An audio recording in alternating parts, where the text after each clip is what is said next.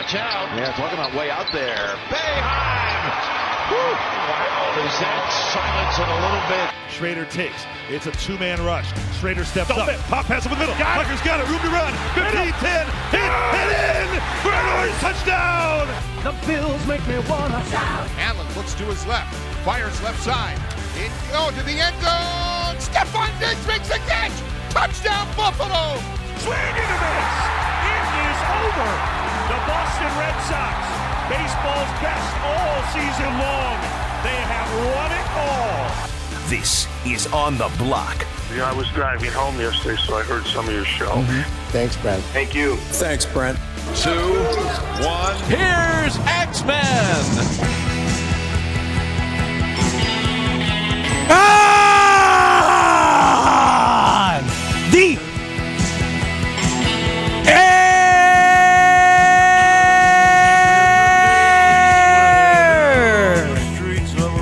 Here on ESPN Radio Syracuse 97.7, 100.1 FM, 1200 1440 AM.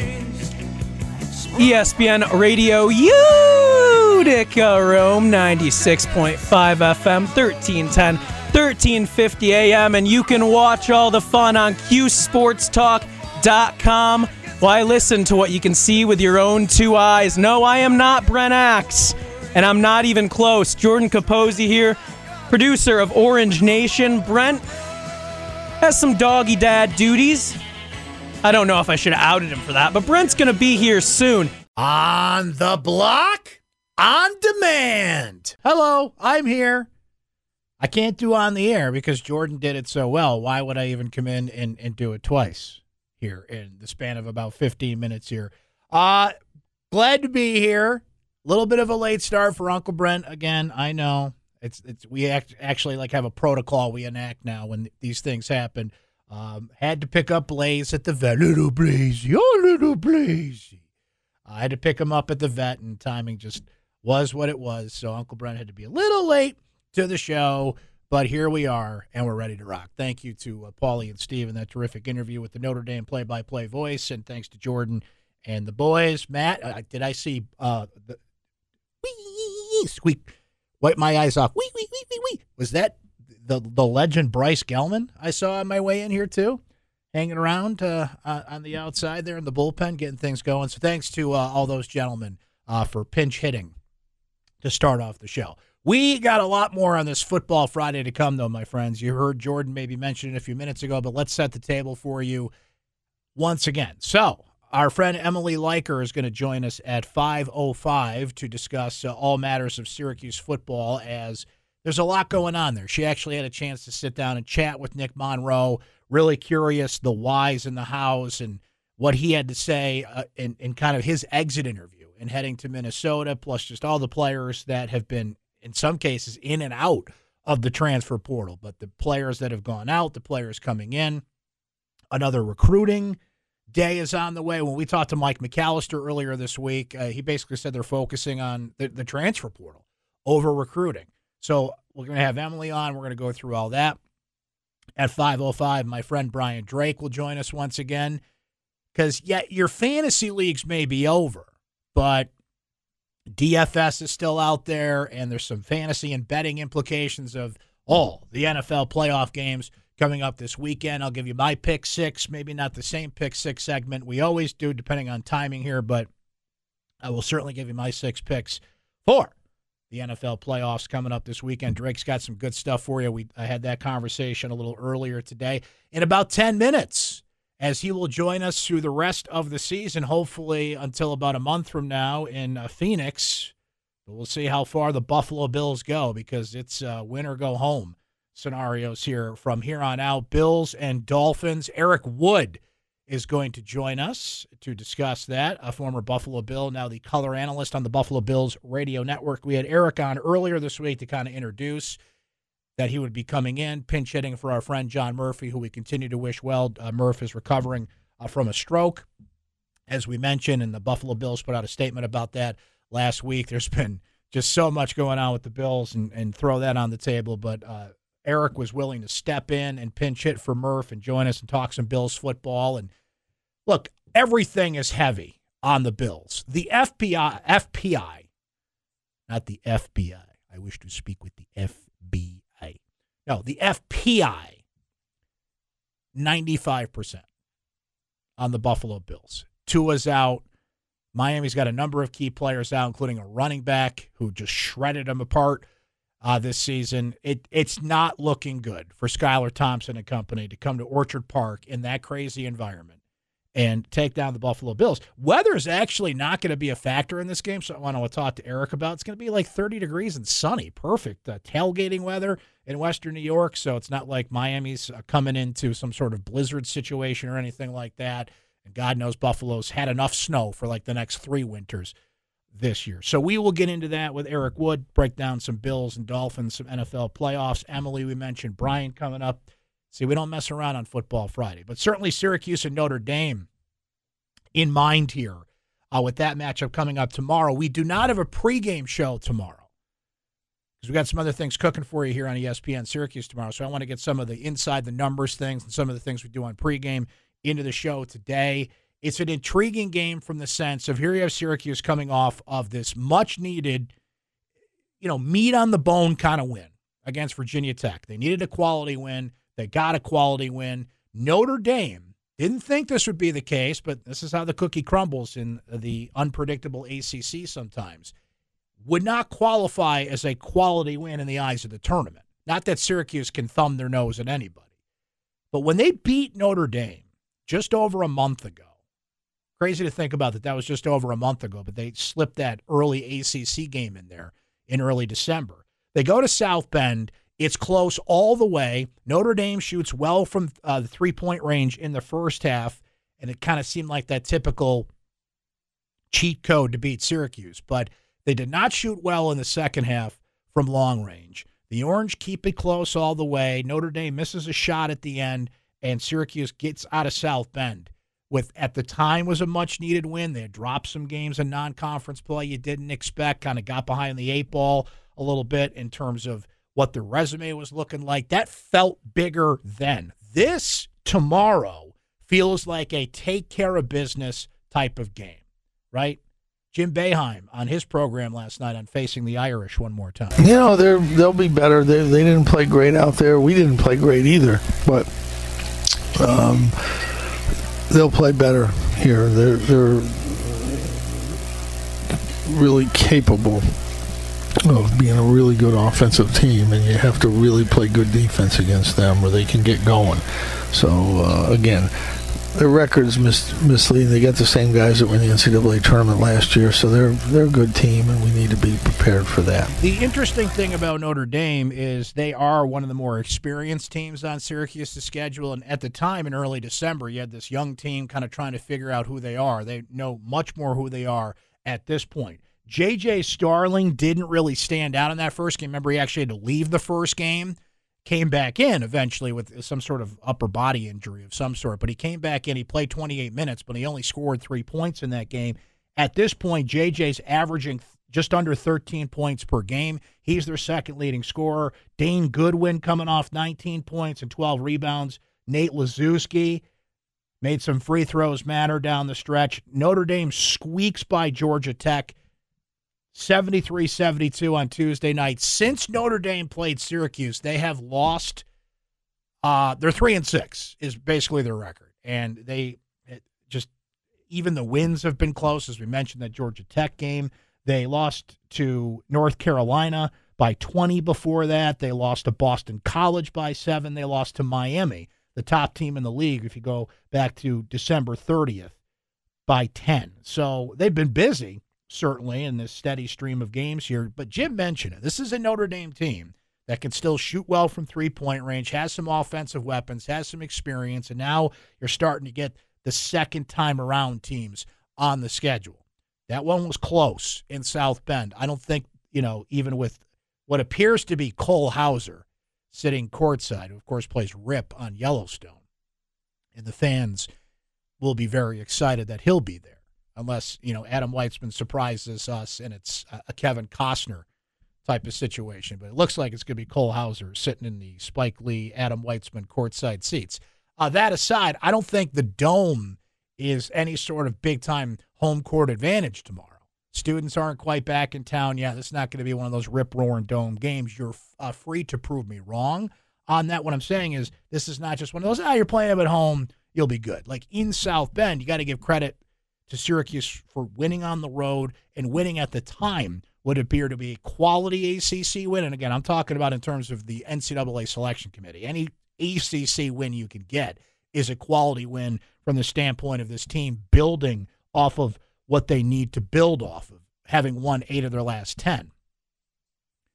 But Notre Dame's net ranking is not going to help you. So it is a take care of business if you win, slip on a banana peel and hurt your resume type of loss. Notre Dame can light it up, though, if you don't do what you did against Virginia Tech the other night. Get out on shooters in the three point range, which they did much better in the second half against Notre Dame. Notre Dame shot three of 15 from three point range in the second half. They, I think they were eight of 18 in the first half of that game back in South Bend in December. So, an intriguing game in a lot of ways. You got Miami coming up on Monday. That means so much more in terms of net ranking and NCAA tournament resume and all those things but a game you cannot brush past in any way, shape, or form. So we will continue to break that down as we go. All of our guests on the way. You are free to get in there. It's a good day to be on the Q Sports Talk chat because the phones probably won't be as open with all the guests we have coming up. QSportsTalk.com, though, you can chat throughout the show. Let's break. When we return, we'll get the Football Friday festivities underway with our friend Eric Wood, the color analyst on the Buffalo Bills Radio Network. Don't go anywhere. Watch your favorite ESPN Syracuse sports talk shows on QSportsTalk.com.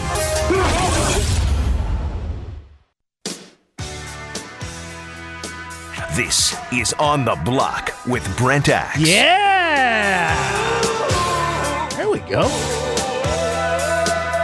The song came out the other day and just warmed my heart that my now I get my my teenager, God bless Soph, um, like she listens to grunge. Like she listens to the same music her dad listens to.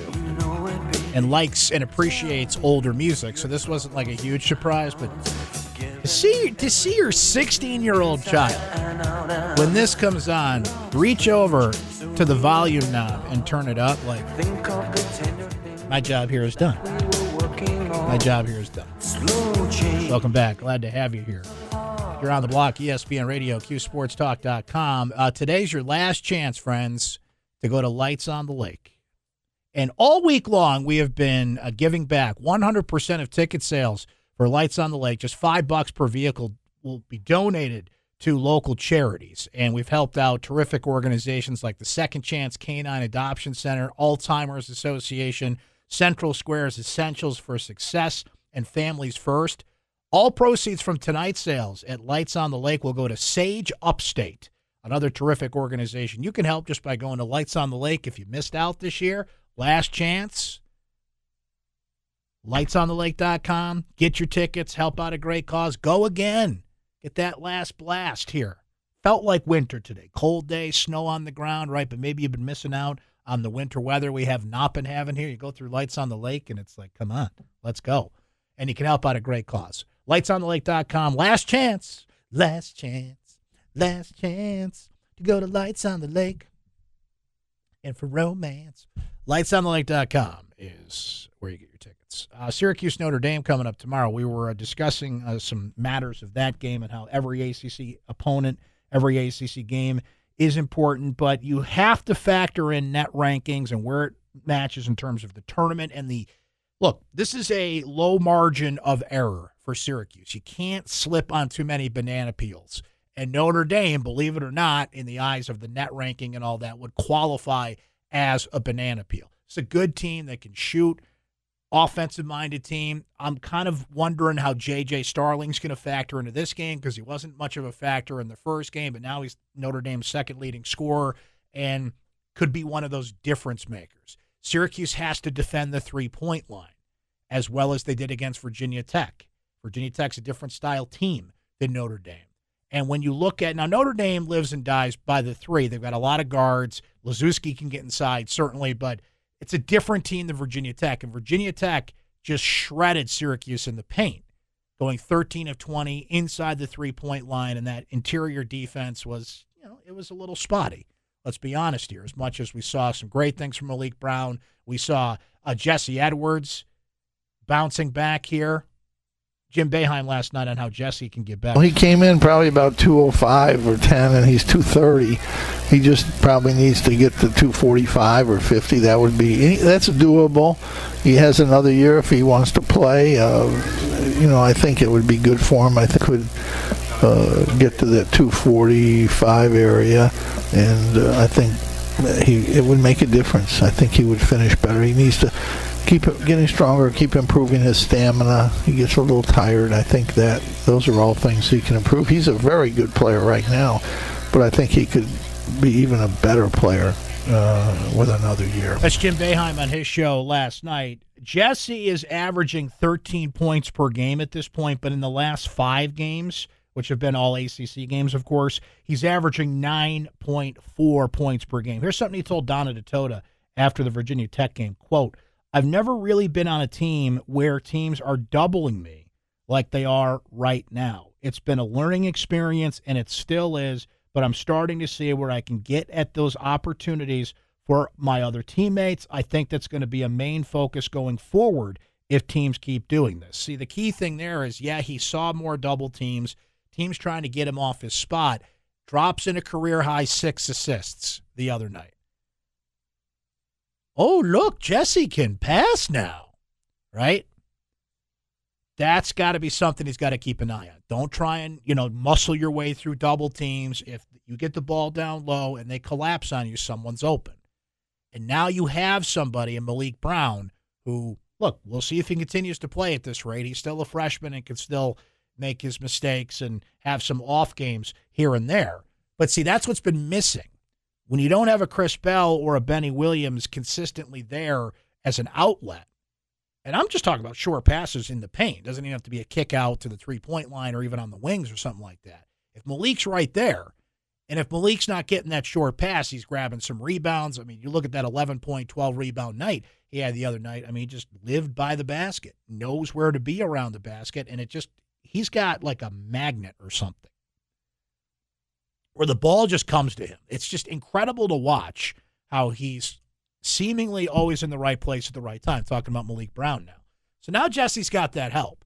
But again, as I'll continue to say, you know, Benny has a role on this team. And Benny, if he can figure out what that is, listen to his coaches, be where he needs to be.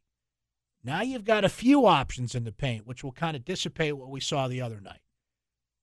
Syracuse played as well as you can be in the ways they needed to. They didn't start slow. They they not only started better, they took control of the game and took real control of the game in the second half when they went on a 20 to 4 run. They played much better perimeter defense, right? Now on Benny, here's what Jim said uh, on the Q Sports Talk chat last night about you know we hear a lot about practice Benny versus Benny in a game, and of course Benny was out the game prior to Virginia Tech with a stomach bug against Virginia, slowly working his way back here. Practice we hear he excels, but that just for whatever reasons doesn't always carry into the game. Here's what Jim said about that. I mean, it's it's not like he's great in practice. He's just better than he's been in the games. Um, I don't know. I think he worries a little bit. I think he lets that affect his play sometimes. Um, I think he depends too much on making a jump shot, and he's not a great shooter, so he's not always going to make jump shots where he could always rebound. And he just, he never did that. In high school, he was out on the perimeter. He was smaller in high school, then he grew, but he was always on the perimeter. He never really was inside that much. And he's getting better there, but he, he's just not used to being there. And, you know, we need him to be there. Jim Boeheim on the Q Sports Talk chat last night. Remember, after his radio program, he hangs with you exclusively on QSportsTalk.com. Some good questions, some good answers from Jim in that chat. That's uh, that's kind of a hidden gem at this point. Hang around at about 8.30 on Thursday nights when Jim just hangs with you in the Q Sports Talk chat. You guys bring great questions that have resulted in some of the better sound bites we've had from Coach Boeheim, period. And you can even watch Jim watching video of Paulie burn the My Buddy doll. You never know what's going to happen in that chat. So Notre Dame falls in the category of take care of business, keep the momentum going, and be as confident a team as you can going into Miami. Nobody's looking past Notre Dame. I don't want that to come across the wrong way, but you're now going. Here we go. All right, league play, two games, three days, one at home, one on the road, one against a team that can challenge you, the other against the best team in the league. It's giddy up time. Syracuse has won eight of its last 10, seems to be building something here, adding pieces like Maliq Brown. Like, momentum is a strange thing. It can halt if you fall back into old habits, but I think Syracuse is at a point where it can keep adding some things. We'll see if that continues against the Irish. 7 o'clock tip time tomorrow. Reminder we will not have pregame coverage for you tomorrow uh, due to a number of play by play events here on ESPN Syracuse. We will come back after this. Emily Leiker set to join us in a few minutes. She spoke with Nick Monroe about why he left Syracuse to take a position at Minnesota. We will discuss that and more with her. Brian Drake and I will go over some of the fantasy and betting aspects of all the NFL playoff matchups this weekend. The pick six awaits and more. You stay right there.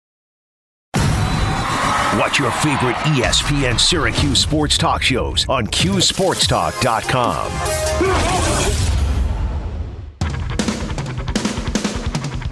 This is On the Block with Brent Axe. You know, again, that's a conversation that, you know, Dino and I will have, and that's, you know, good question, Paulie, but that's one that we that we uh, will talk about in, in his office or my office if it comes to that.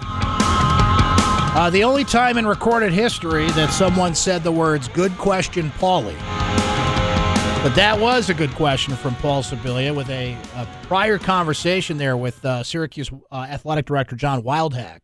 I heard back in December about retaining assistant coaches. And look, there's a lot of turnover in college sports, but an eyebrow or two has been raised in seeing Tony White go to Nebraska. Now Nick Monroe head out to Minnesota, and that's a big loss on the recruiting front. And of course, the transfer portal is swinging both ways for Syracuse football. Another recruiting day approaches. There's actually a lot on the on the football table to discuss. So when we do that, we turn to our friend and colleague and fellow Star Wars nerd. Ladies and gentlemen, the great Emily Leiker is back on the block. Emily, how you doing? Good. How are you, Brent? I am great. Good to hear your voice. And uh, you had a chance today to sit down with the swag daddy. First of all, what was it like to just be in the, the mere presence of, of the swag daddy today? And what were your impressions of that conversation? And Emily's story, by the way, is up at syracuse.com, so go read it. But what were your takeaways uh, from your conversation today? Yeah, I mean, you know, um, Nick seems like a really genuine guy. That was the only time I've ever talked to him in person, and probably will be for the foreseeable future, if not ever, considering um, the rule that Dino has around assistants. So I'd never talked to him in season. He was gracious enough to meet in person and talk today about his departure. And I think the big takeaway, I mean, yesterday, of course, when this news comes out, everyone online doom scrolling on Twitter is like, mm-hmm. "Oh my God, it's rat fleeing sinking ship. There's there's all this stuff going on. There must be something that needs to be dug up from inside the program. And and this is the second exit interview I've done. I, I talked with Tony White when he left back in December, and now I've talked with Monroe. And I just don't get the sense from either of these guys that that's the case. I think these were both personal development moves. Um, Monroe has incredibly strong ties to Minnesota. He grew up there. His family remains there. He knows Joe Rossi, who's the current uh, defensive coordinator. Pretty, he's known him pretty much his whole career. So there's ties there. He wanted to be in a defensive coordinator role, which we knew. I had asked him about that last month. The one other time I got to talk to him, which was ahead of the Pinstripe Bowl, I had asked if he was interested in being a defensive coordinator full time, and he said absolutely. That wasn't going to be an option at SU, as we know, because Rocky Long was just hired last month. Who knows how long Rocky will be here? We don't have any of his contract details, and so this move for for Nick, I, I don't think it has anything to do with Dino. I don't think it has anything to do with the program. I, I think it just has to do with taking another opportunity to advance his careers, which a lot of us look for in our in our careers. Like it's it's just like any other job switch, except it's incredibly under a microscope, is what I will say. It was interesting. He admitted in in your story today that you know that co-defensive coordinator title certainly piqued his interest, and like you said, this this hit home it's Minnesota. It was the right job. He's not just taking a job. And like he has been with Dino for almost 10 years, and certainly his mm-hmm. reputation mm-hmm. has built and built up here. But how much did he say, and what were your impressions of essentially getting uh, an upgrade in position? He's the co-defensive coordinator, but you know that's better than not defensive coordinator at all. What was uh, what was the, your impression there?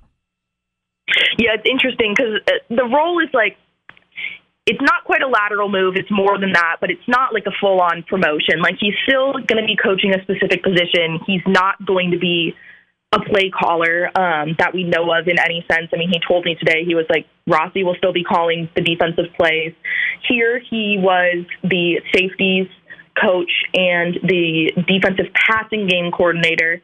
So like it's kind of interesting to look at the two titles and okay how how different are they? I think until we see what he's doing a little bit at Minnesota, it will be hard to tell. But um, I mean, in terms of if here there was any chance for him to go into like a co-defensive coordinator role, I mean, I asked um, if he was interested in the defensive coordinator job here. I, I put it in the article. He declined to answer that. I think that tells us almost just as much as if he had, in my opinion, mm-hmm. um, had answered the question. So I don't know. It, it's interesting. I think he had been here for a long time, and at kind of his age, um, and just kind of looking at coaching transitions and stuff, I, I think it makes it makes sense for him to move on if he didn't feel he was going to get more responsibility or a bigger role here going into this next season.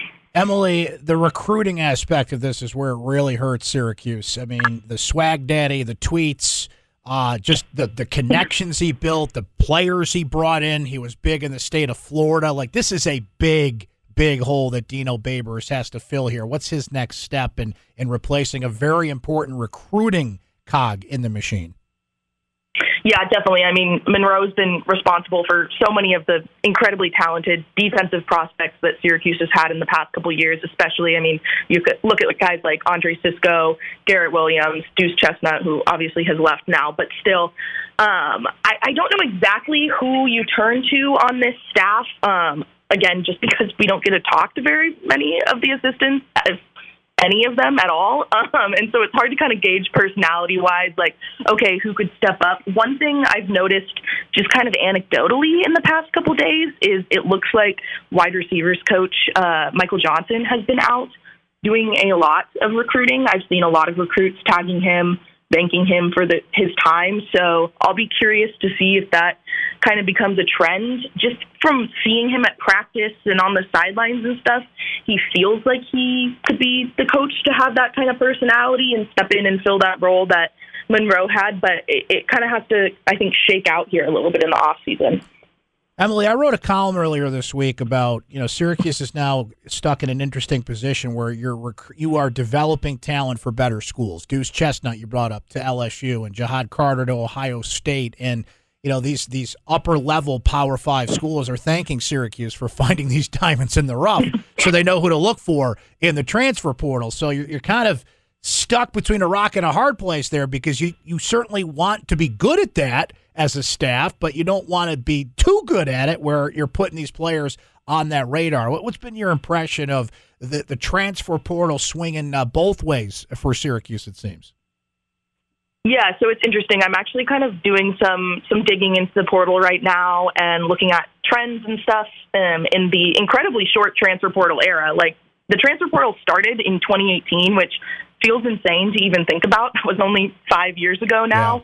Yeah. Um, not even because it was October 2018. Like this, we are still very much in the infancy of the transfer portal era, and I think everyone is just learning so much about it every every single second. Coaches are learning new things, players are learning new things.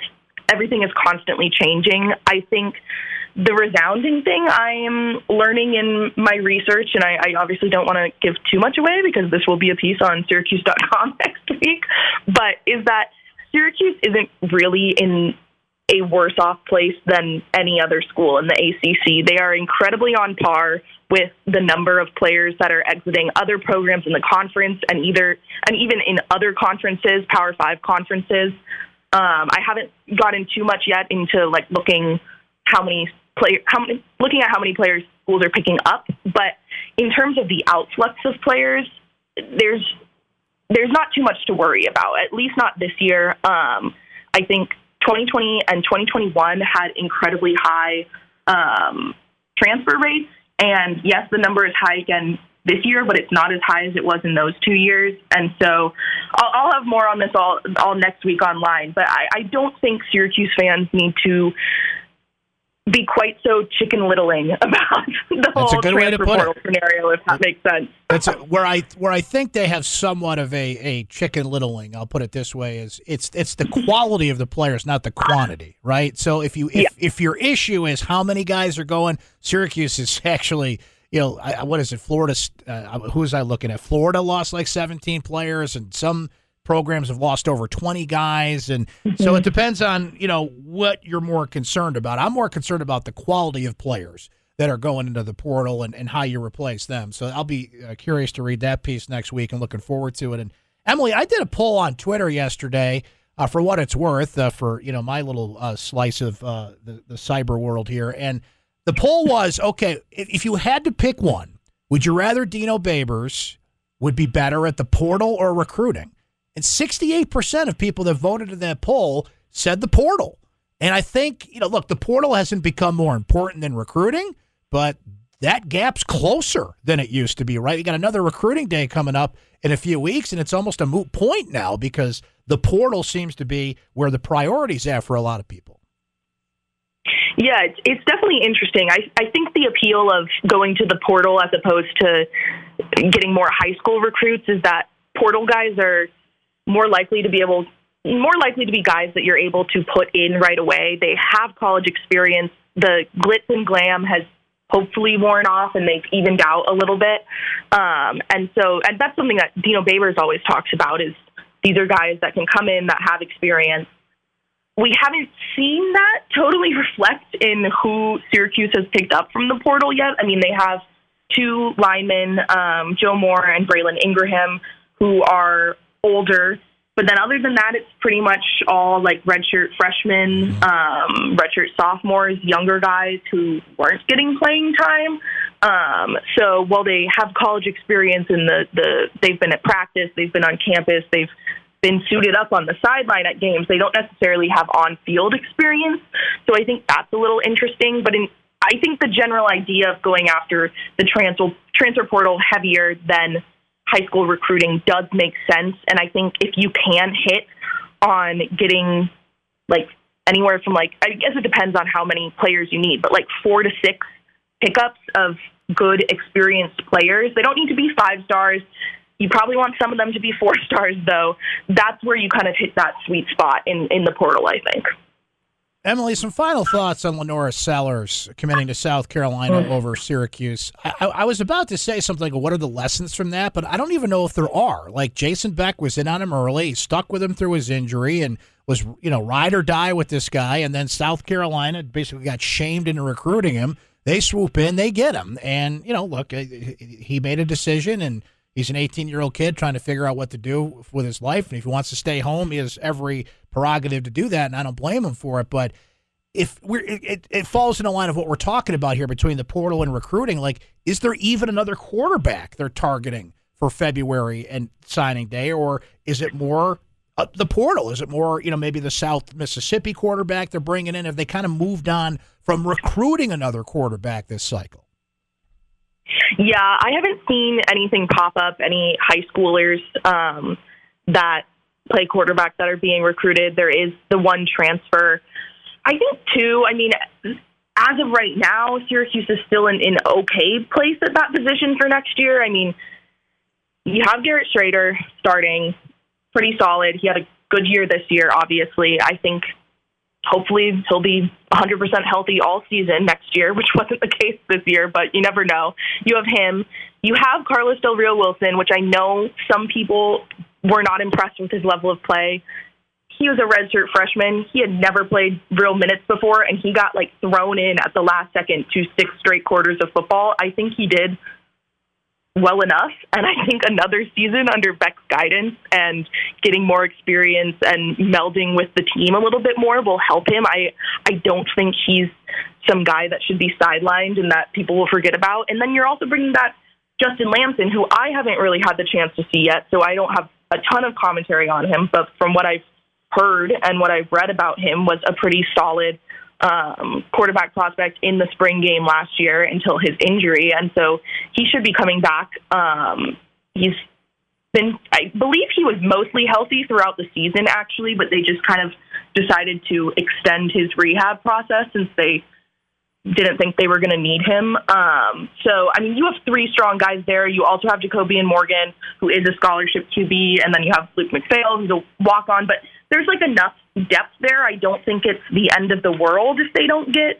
a quarterback either from the portal or from the high school ranks this season. But then if they don't, it becomes high priority for the 2024 class and the 2024 cycle.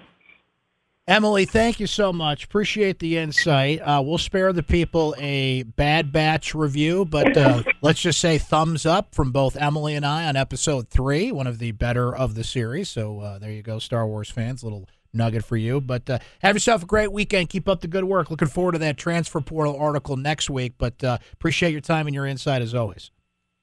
Of course. Thanks for having me, Brian. Thanks, Emily. That's Emily Leiker, folks. Like Emily on social media, right? Go follow Emily on Twitter and follow all the latest. Her exit interview with Nick Monroe is up today on Syracuse.com. Make sure you read that.